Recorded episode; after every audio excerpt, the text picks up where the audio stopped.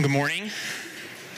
My name is Luke. I'm one of the pastors here at Redeemer, and I stand before you a humbled man.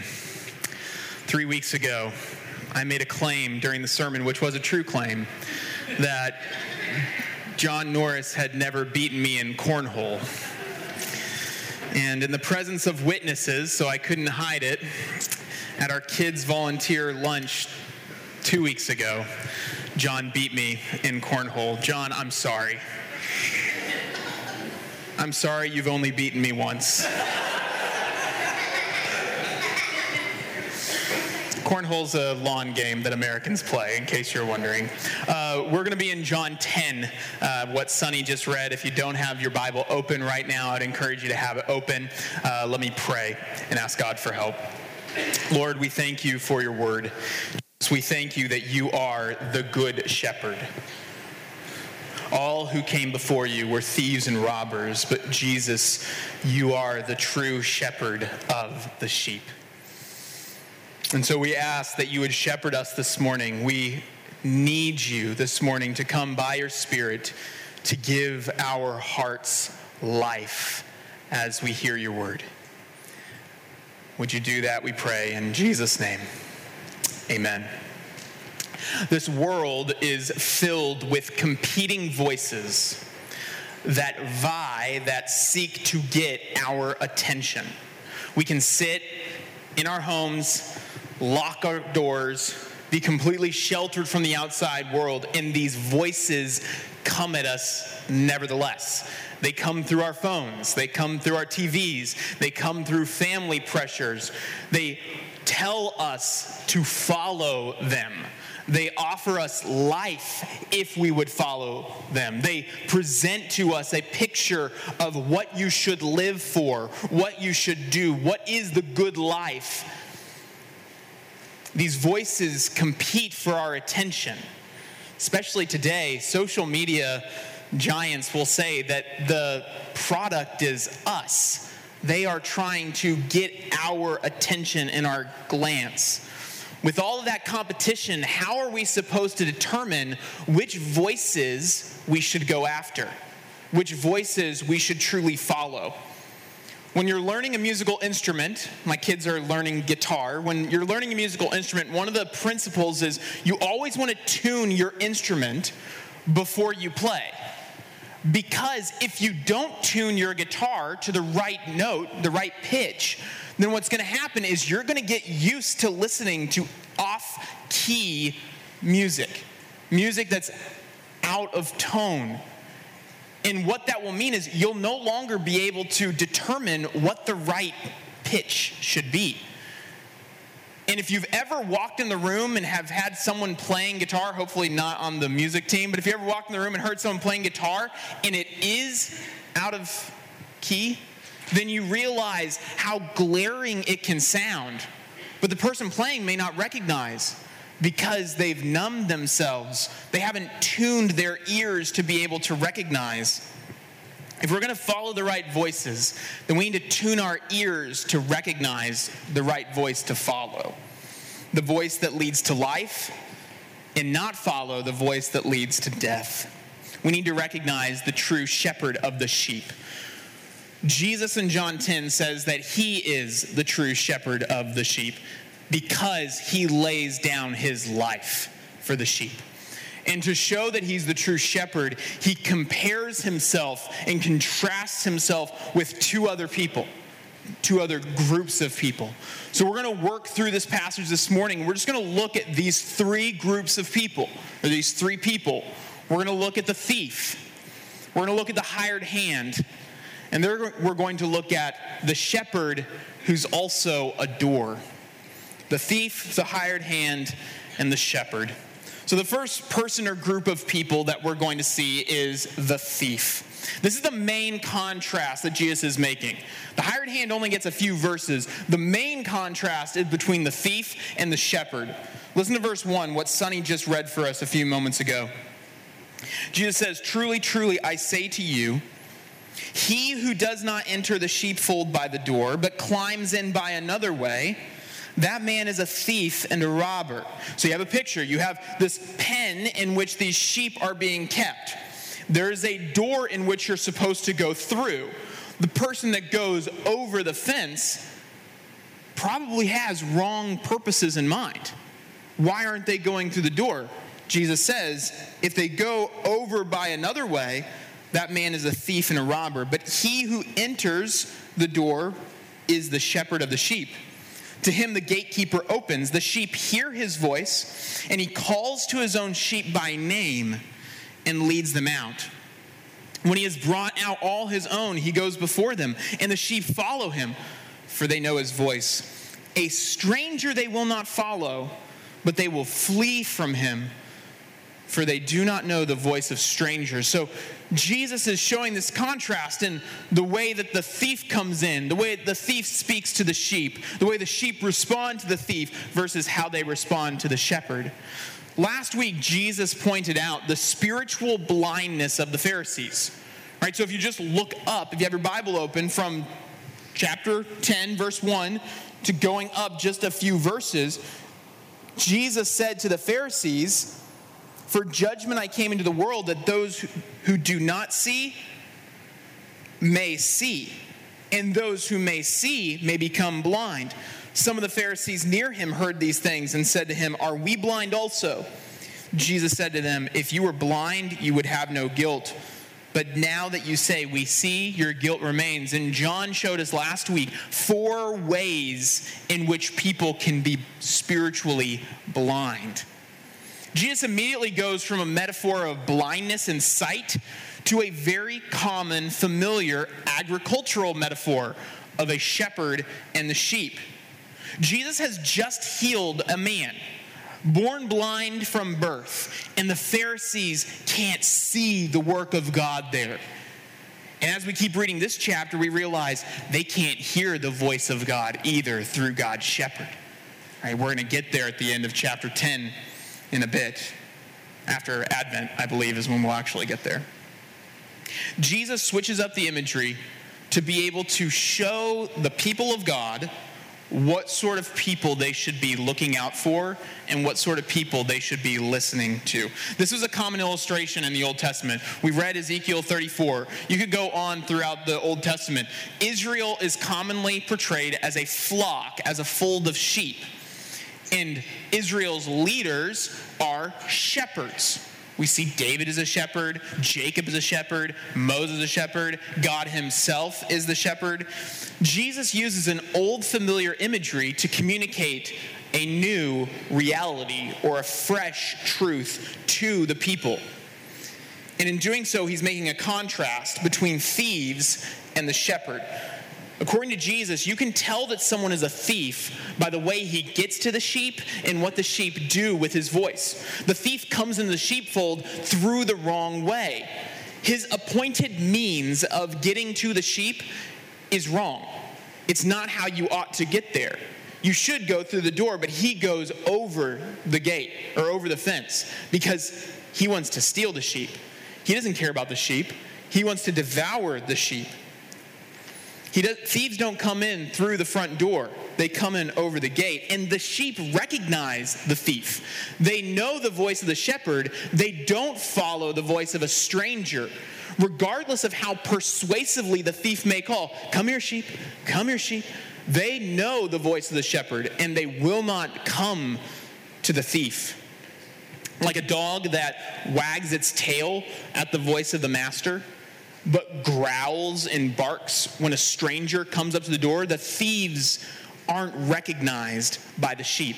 They can tell the difference. What's the point of all this?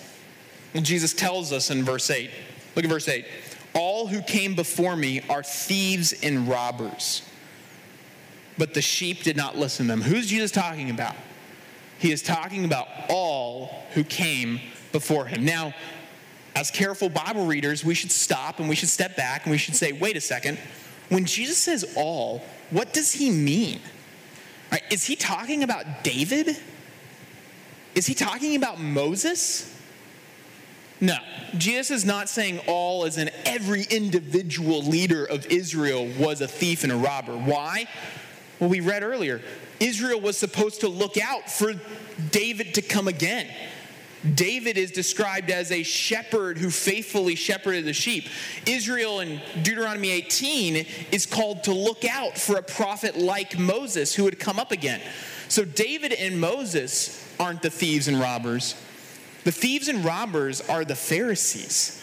They're messianic pretenders that was happening during this time. There were a lot of people who would say, Come on, Israel, let's cast off the Roman rulers of us. Let's fight for our freedom. Let's usher in the kingdom of God, whether by the sword, like the zealots, or whether by righteousness under the law, like the Pharisees. And Jesus says, These people don't have your best interest at heart.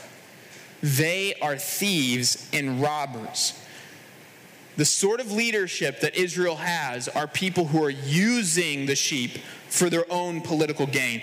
Jesus is warning the people that are around him to look out for people like this. The Pharisees look like shepherds, they look like leaders of the people. But the Pharisees are seeking to destroy the people for their own selfish gain. We jumped into Ezekiel 34 in the middle of the chapter. If you go back to the beginning of Ezekiel 34, Yahweh brings a charge against Israel's shepherds. This is what God says in verse 2 of Ezekiel 34 Ah, shepherds of Israel, who have been feeding yourselves, should not shepherds feed the sheep? You eat the fat. You clothe yourselves with the wool. You slaughter the fat ones, but you do not feed the sheep. The weak you have not strengthened, the sick you have not healed, the injured you have not bound up, the strayed you have not brought back, the lost you have not sought, and with force and harshness you have ruled over them. Israel has false shepherds in their history. If you look at the Pharisees, the Pharisees are currently false shepherds. They literally just cast out a man who was born blind and miraculously healed because he wouldn't deny that Jesus healed him. He didn't say he was a follower of Jesus even at that time. They just wanted him to say, wasn't Jesus who healed me. The Pharisees don't care about people, they care about power and they're willing to devour and kill and steal in order to maintain power for themselves. Watch out for people like this. Regardless of what their express motives might be, what their intentions might say, look at how people treat other people. Look at how leaders lead other people. The Pharisees wanted good things for the people of Israel. They wanted Israel to be free from Roman rule. It's not a bad thing. They wanted people to obey God's law, at least as they understood it. It's not a bad thing. We should want people to obey God's law. The Pharisees wanted good things but they didn't want it for good reasons, and they didn't use the right means to get it. They were glorifying themselves. They were devouring other people, chewing up and spitting other people out in order to get the good things that they were after. And how often does this happen today? How often does this happen in churches who put the wrong person as a pastor because he can make the church big successful, influential. He can give us an audience. We can get lots of people in the door. And yet, in order to do so, he chews and spits out people, devouring as he goes. How many leaders of ministries run over people as they're seeking gospel ends, but not using gospel means in order to get there? They're working through people and they're saying it's all for the kingdom of God. It's all for the lost being reached. And they're willing to devour and break and spit up people in order to get what they're after. The ends never justify the means for Jesus. The way in which the shepherd shepherds the sheep is what qualifies him to be the good shepherd. It's not just the end that he accomplishes, it's the way in which he gets there. Jesus cares about how someone gets to the sheep, and he cares about how people treat the sheep. And so he warns people who are following the Pharisees to watch out. And this is a warning to us. Because if we look at this, Jesus says the sheep recognize the voice of the thief. But we should take a step back and we should say, Israel had a lot of people following the Pharisees. That means you can look like a sheep and not actually be able to recognize the voice of a shepherd, not actually be able to be counted as one of the flock of God. In Ezekiel 34, there were many people who were benefiting off of the kings that were there. And yet, they couldn't recognize the voice of the true shepherd. And this warns us we can look like sheep and not be able to identify the voice of the shepherd. When church leaders are exposed as being domineering, as being bullying in their leadership, that's on church leadership. And they will have to give an account for how they lead. But often the reason why church leaders are able to lead that way is because that's what people want to happen. People are willing to reward that style of leadership because it gets what people want. We want to be part of the in crowd. We want to be part of the accepted group of people who are recognized as being on the inner circle. We want to be able to say, I'm a follower of this person. I attend this person's church. I love this person's books. I go to this person's conferences. I listen to this person's podcasts. We celebrate that style of leadership that is rewarding leadership that doesn't reflect the leadership of the Good Shepherd. And that's on us. If we can't recognize the voice of the shepherd, then we are at fault, according to Jesus, because true sheep recognize the voice of the shepherd. There are no victims of false teachers who are innocent. According to the Bible, the reason people submit to false teachers and follow false teachers is because we want to have our ears tickled. They tell us what we like we are failing to test what they say and how they live against the scriptures. This is one of the reasons why we say we have a membership class coming up this afternoon. One of the reasons why we say in every single membership class is that the church is responsible for the church. The elders of the church are leading the church, but you appoint us you can remove us. And if we start leading in a way that's not like Jesus, if we teach in a way that's not like the Good Shepherd, then you should remove us because you are responsible for the church. The sheep need to be able to identify the voice of the shepherd. Jesus is exposing thieves and robbers so that his people will be warned against them. The majority of this passage is spent on that contrast the thief and the shepherd. But at the very end, Jesus inserts a word about a second group of people the hired hands. Listen to verse 12. He who is a hired hand and not a shepherd, who does not own the sheep, sees the wolf coming and leaves the sheep and flees, and the wolf snatches and scatters them. He flees because he is a hired hand and cares nothing for the sheep. Jesus is emphasizing the lack of commitment of these leaders. I don't think we're supposed to look and supposed to say some people are thieves, some people are hired hands. I think he's trying to expose false leaders and is showing the way in which they're seen as false. Hired hands aren't committed to the flock. For them, it's just a job. They don't care about the sheep. When danger or discomfort comes and threatens them, they're out because they are concerned about themselves. Kids in the room, imagine you're playing at your friend's house and you're playing with your friend's toy and you lose the toy. Your mom comes or your dad comes and says, All right, it's time to go. You get up, you say goodbye to your friend, and you walk out the door. Doesn't even bother you that you lost the toy. Why not? Well, because that's not your toy. Now imagine that you brought your special toy over to your friend's house and you lose the toy, and your mom and dad come and say, All right, kids, it's time to go. What are you going to say? No, not yet. I got to find it. Where's Bunny? Where's my special toy? How do I gather this? Right? You're going to chase after it. Why? Because the toy belongs to you. You didn't care about losing your friend's toy. It's not your toy. But when it's your toy, you care about it. Hired hands don't care about their friends' toys. They don't care about God's sheep. They are merely there as a job.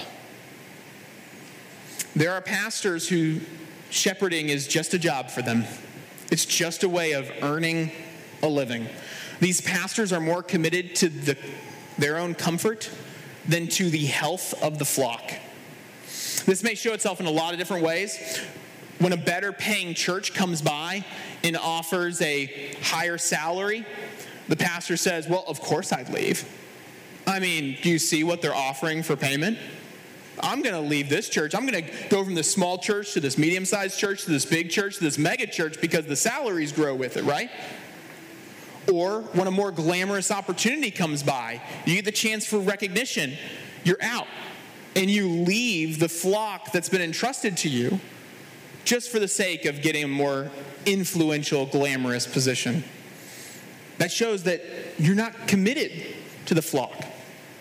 Or when things get uncomfortable in the church, the pastors just ignore it because it's really awkward to have conversations with people sometimes and it it just is a lot easier for me to just check in and check out to be on the clock and off the clock I don't need to have that hard conversation with that person. These pastors won't ever confront sin in other people.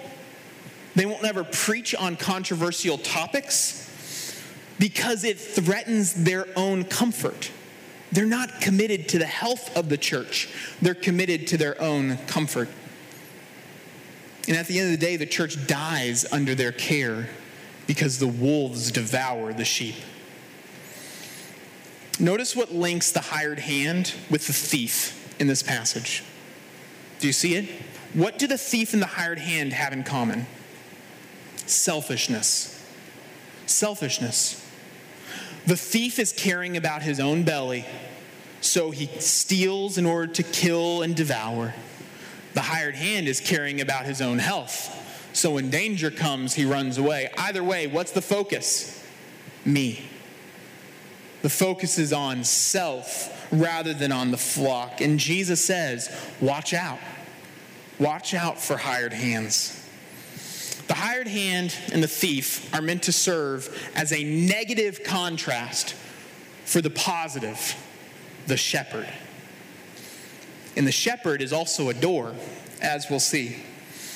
That's the focus of this passage. Unlike the selfish leaders, the shepherd genuinely cares for the sheep.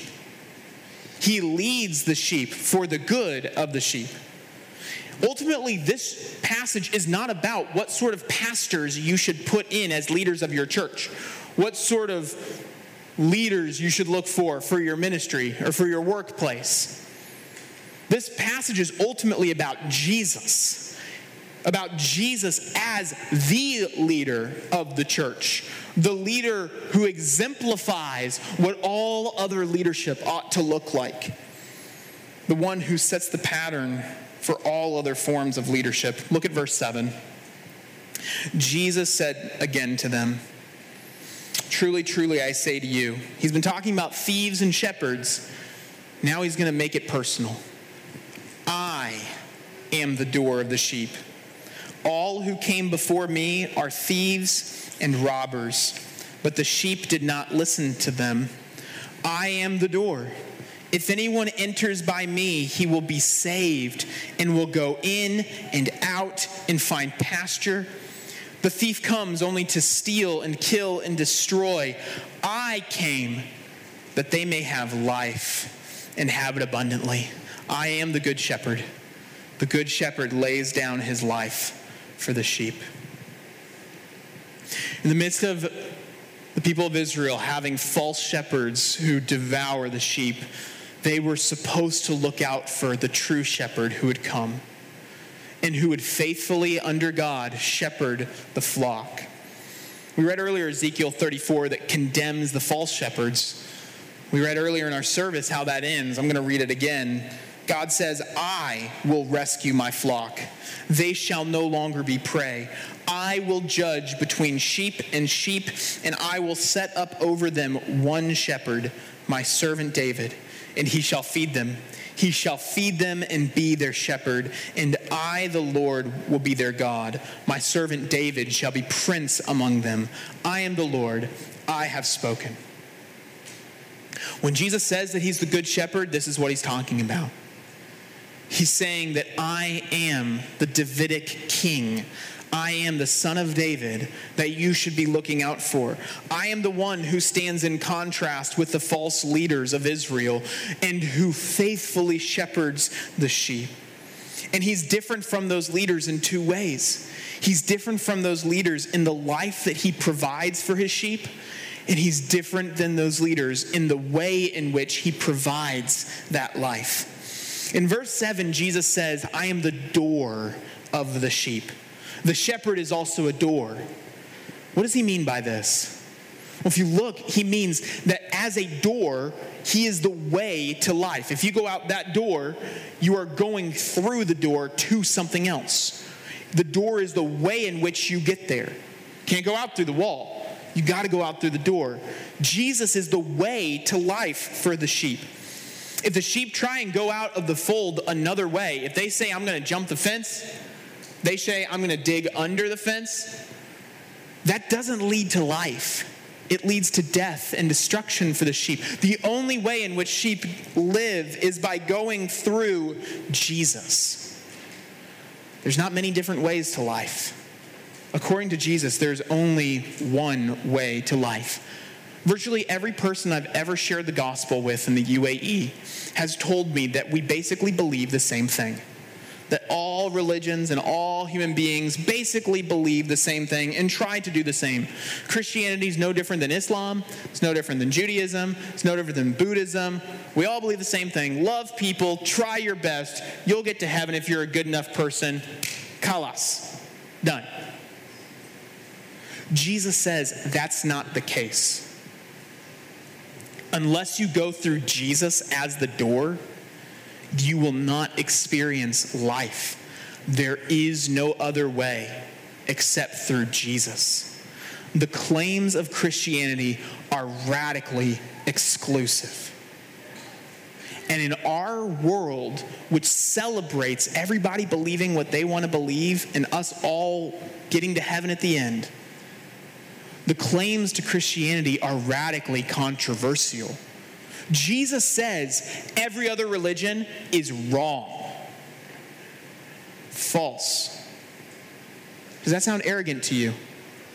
Does it sound arrogant to have a pastor come up and say, I have the truth that no other religion holds?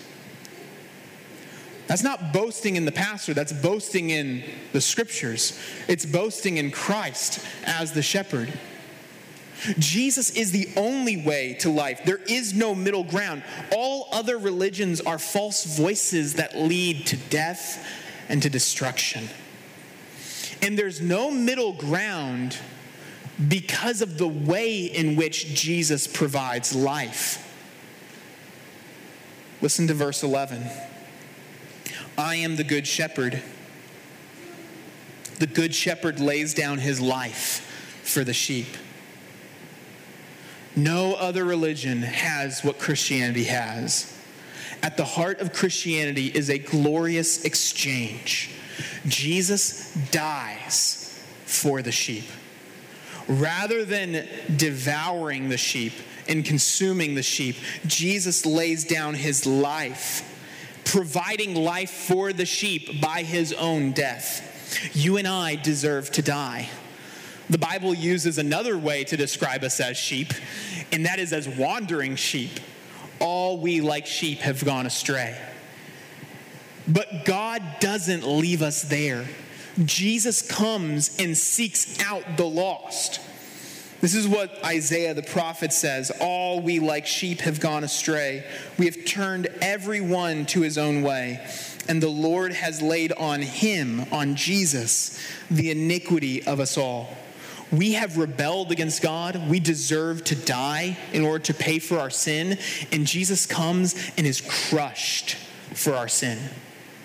God takes our sin, our iniquity, and puts it on Jesus so that we can find life. He does not use Jesus, he does not use the sheep for his own selfish gain. He dies for the sheep.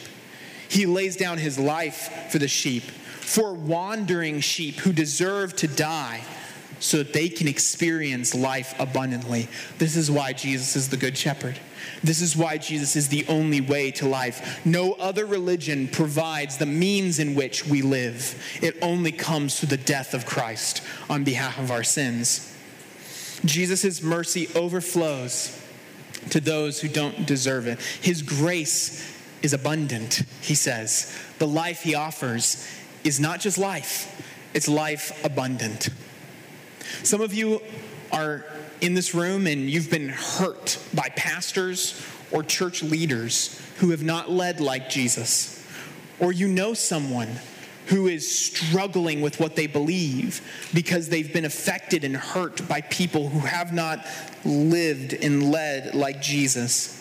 Because of these leaders or these pastors, you can be tempted to deconstruct, to get rid of your belief system and to throw Jesus away with these leaders. This is you or this is someone close to you, I'd urge you listen to the voice of Jesus. The Bible is filled with failed leadership. Failed leadership is the norm, it's not the exception. The Bible is filled with failed leadership because all people are sinners. Some of these failed leaders are faithful followers of God who were fighting against their sin. Men like David, men like the Apostle Peter. They had failures, but they were faithful. Their lives didn't always reflect what it should look like, but they were trying to follow Jesus. Others are Pharisees and hypocrites and powerful people who use the sheep for their own selfish gain if you are tempted to give up on Christianity and to give up on Jesus because of these failures, then I would just encourage you to listen to the voice of Jesus. His is the true voice that leads to life. Don't give up on Jesus. Hear the voice of the shepherd and see what it ought to look like. See the perfection that he has, the way in which he loves, the way in which he leads and don't give up on Jesus. Other people may let you down, but they are not meant to be Jesus for you. Jesus alone can bear your burdens. Jesus alone can pay for your sins. Jesus alone can lead you to life eternal. Don't give up on Jesus. Some of you, though, need to be able to distinguish between the voice of Jesus and the voice that is inside of you, the voice of your own sinful desires. You assume that everything that you want is what Jesus wants for you. I want a new job, Jesus wants a new job for me. Right? I want a new wife, Jesus wants a new wife for me. I want to be healthy and rich and prosperous, that's what Jesus wants for me too you're not able to distinguish between the true voice of Jesus and what he calls us to. And you're just listening to your own sinful desires.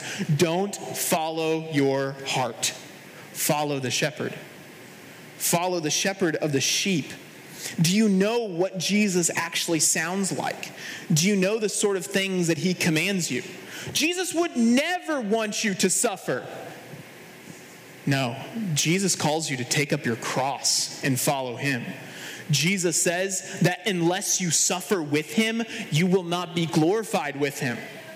Jesus would never want anything hard to come in my life. He'd want me to be happy, right? Well, he does want you to be happy. But the way to happiness comes through obedience to him, not through your sinful desires. Are you able to tune your ears to recognize the voice of the shepherd? This is one of the reasons why we say this every single week almost. I think the application point to virtually every sermon should be read your Bible right? Be in the scriptures for yourself. Why? So that you can tune your ears to hear what God is saying to you through his word. Can you tell the difference between the voice of Jesus and the voice of culture, the voice of Jesus and the voice of platitudes that don't offer life? God helps those who help themselves. No, that's the anti gospel.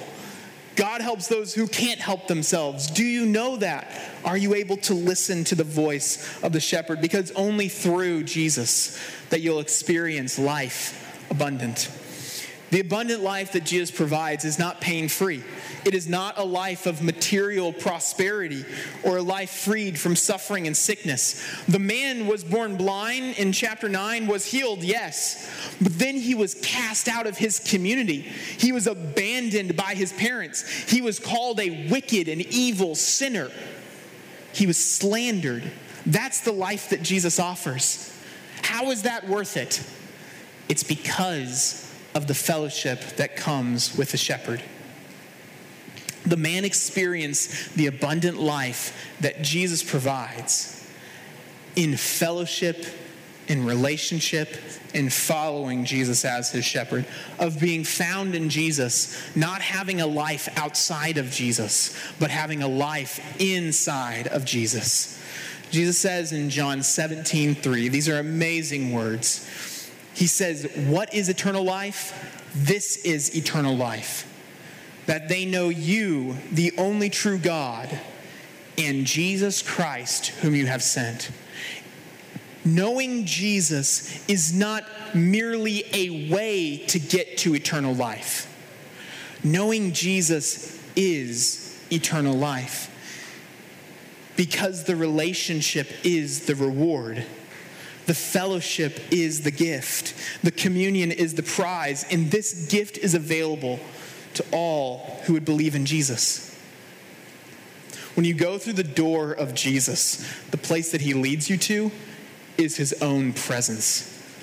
Turn to the end of the Bible. That's what heaven is portrayed at. It's portrayed as God being with his people because in God's presence is fullness of joy at his right hand are pleasures forevermore. Church, hear the voice of the shepherd. He will never leave you nor forsake you. He will seek out the wandering. He will bind up the injured. He will rule with justice. He will strengthen the weak. He will lay his life down for the sheep. He already has. If he already did that, then you can trust him that he has your best interests in mind. So when he says, Come and follow me, you can follow him through pain and suffering. You can follow him through hardship, knowing that through Jesus is life itself. Let's follow him where he leads and experience the joy of being one of his sheep. Let's pray. Lord, we thank you, Jesus, that you are the good shepherd. You lay down your life for us who do not deserve it, so that we can experience everlasting joy in your presence. Help us, Lord. Help us to be tuned to your ears, to be able to hear your voice. Lord, may we not pick up and listen to the false notes of culture, of our own sinful desire, of Satan. Rather, God, may we listen to the voice of the shepherd and find life that he offers. We pray this in your name, Jesus. Amen.